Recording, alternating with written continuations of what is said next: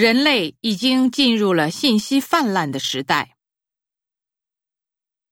老爸的脾气很急躁，动不动就发火。他是我们这个团队的骨干。到了前面的丁字路口，左转就是中医院。甭的字形为不加用，即不用之意。小梅这人很低调，每次开会都不声不响地坐在角落里。你可真够娇气的，才走了五分钟就喊累啦。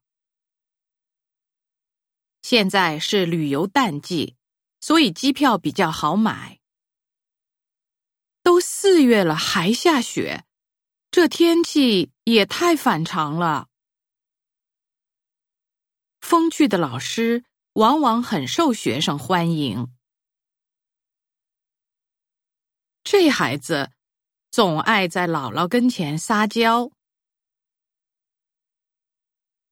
每个问题都要考虑到，不能抱着侥幸心理。几只老鹰在山顶上盘旋。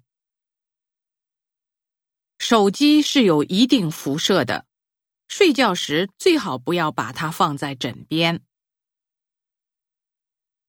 今年是前国家主席毛泽东诞辰多少年来着？